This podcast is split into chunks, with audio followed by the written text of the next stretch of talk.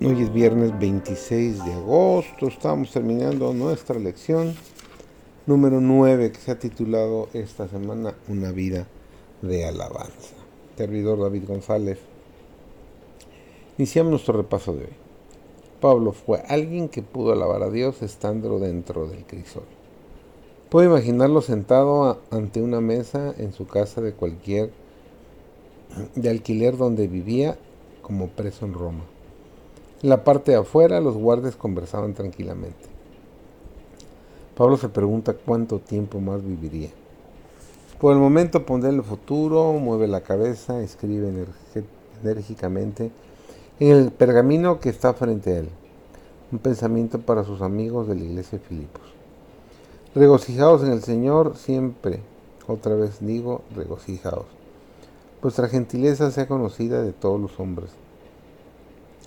El Señor está cerca, por nada estéis afanosos, sino sean conocidas vuestras peticiones delante de Dios, en toda oración y ruego, con acción de gracias. Y la paz de Dios, que sobrepasa todo entendimiento, guardará vuestros corazones y vuestros pensamientos en Cristo Jesús. Nos dice Filipenses 4, los versículos 4 al 7. Pablo no le estaba preguntando a Dios, ¿por qué me ocurre esto a mí? Había aprendido de alguna manera a eclipsar sus propios problemas con una gloriosa alabanza. ¿Pero cómo? Permítame sugerir algunos principios importantes que pueden ayudar a nutrir una actitud de alabanza aunque estemos sentados en el centro del crisol.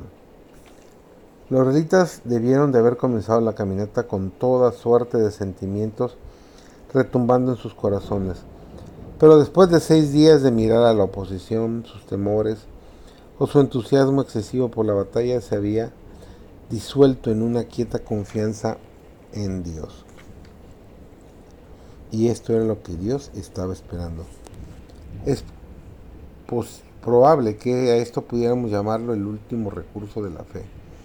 Depositamos nuestra fe en el plan de Dios porque Él nos ha colocado en una oposición en la que nos vemos obligados a reconocer que en realidad solo nos queda una opción, la fe. Una forma muy difícil de aprender la importancia de la fe, pero es un plan que Dios usa con seguridad. Se le dijo al pueblo que en el 7º día marcharan 7 veces alrededor de la ciudad. Cuando dieron la última vuelta, cuando los sacerdotes tocaron las trompetas, Josué ordenó al pueblo, empiecen a gritar, el Señor les ha entregado la ciudad. Jericó con todo lo que hay en ella será destinada al exterminio como ofrenda al Señor. Entonces los sacerdotes tocaron las trompetas y la gente gritó voz en cuello, ante lo cual las murallas de Jericó se derrumbaron. El pueblo avanzó sin ceder un centímetro y tomó la ciudad.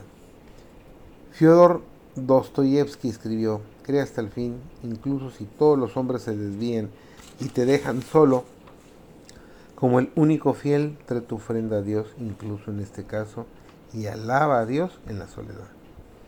Es un poderoso comentario de parte de alguien a quien se le hizo una parodia de ejecución antes de enviarlo a una prisión de trabajos forzados en Siberia.